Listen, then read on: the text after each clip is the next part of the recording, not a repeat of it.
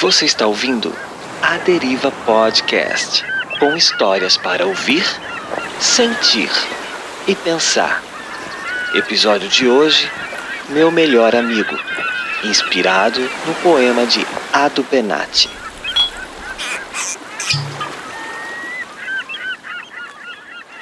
Eu tive um amigo. Amigo. Amigo é bom a gente explicar. Porque a tarde amizade, em, em todos os cantos, cidades, já deu muito o que falar.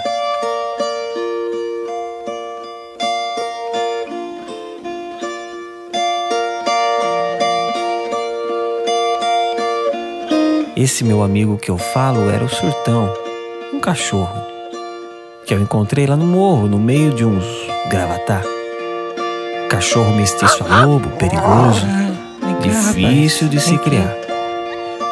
Mas esse, esse não, esse era mansinho, era fiotinho, novinho. Cachorro sem nome, estava morrendo de fome e dava pena de olhar. Então peguei, levei ele lá para casa, tratei, cuidei e lhe pus a lhe acarinhar. Então virou meu amigo, um parente, um irmão, um filho, sei lá. Nesse tempo eu já vivia num rancho pobre que eu tinha, só eu e mais meu filhinho de um ano e meio, dois anos. Minha mulher, coitadinha, com o Joãozinho ainda pequeno, acabou adoecendo, definhando, murchando e sem ter nenhum recurso acabou assim morrendo. Eu fiquei desesperado com a morte da minha mulher. Eu quase perco a cabeça, mas eu juro por Deus, em pé, por mais coisa que aconteça no mundo, eu sei que não há, com qualquer dor ou paixão, ainda mais se sendo um pai que tiver em seus cuidados um filhinho abençoado como eu tinha o meu João. Então, naquele ranchinho, era eu e meu filhinho. E agora esse cachorrinho que eu batizei de Surtão.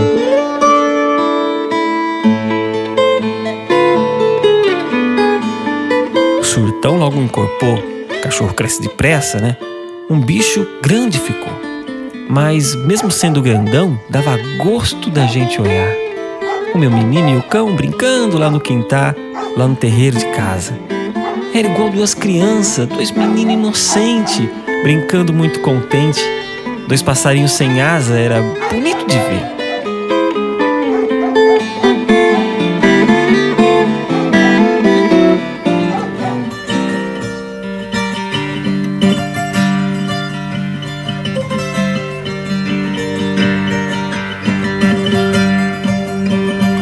Tarde, ah, tarde ingrata, nem gosto de a lembrar. Eu garrei a minha espingarda, que eu tenho, um modo de caçar, porque é só assim que se come um naco de carne por lá. Deixei os dois ali brincando e me afundei pela mata.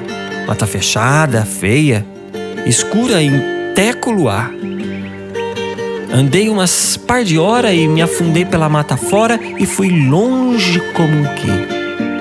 A noite caiu depressa, mas eu, entretido a beça, nem cheguei a perceber. De repente, uma trovoada. Relâmpago riscando o céu, as nuvens negras frumando como se fosse um chapéu. Foi aí num assombro, num susto de ai meu Deus, disparou meu coração. Aí me lembrei que não tinha deixado nenhum resto de comida para alimentar o surtão. Ah, desembestei feito louco e as ideias, pouco a pouco, ia formando a desgraça. Na minha cabeça, eu via meu filho estraçaiado pelo surtão esfomeado, por essa fera de raça. Fui correndo, correndo e caindo pelo chão, pedindo a Deus um bocadinho de força a modo de chegar a tempo de lhe salvar. A tempestade mais forte trazia o cheiro de morte em vez de cheiro de mato. Parecia que aquele ingrato do mundo ia se acabar. Ah, meu Deus, cheguei no rancho e o que vi? Minhas pernas bambeou. Saiu de dentro de casa, abanando o rabo para mim, o surtão ensanguentado.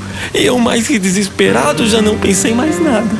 Com a minha arma engateada, puxei sem dó e com raiva, e no estrondo que ela deu, o surtão rodopiando caiu pertinho, sangrando, morrendo aos pés de eu. Eu estava cego de medo e de tudo que eu imaginava. Eu estava meio alocado, por isso fiz o que fiz. Nisso, saiu do meu rancho, meu filhinho, são e salvo inteirinho.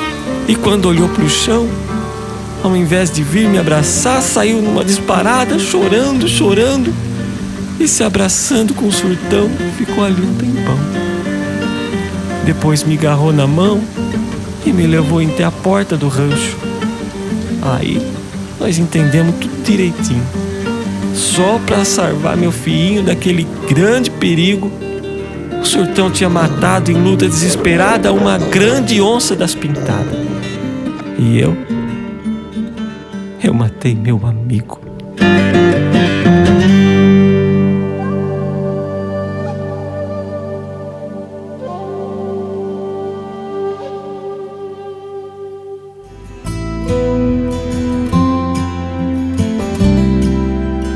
Você acabou de ouvir a Deriva Podcast, um oferecimento de nobarquinho.com.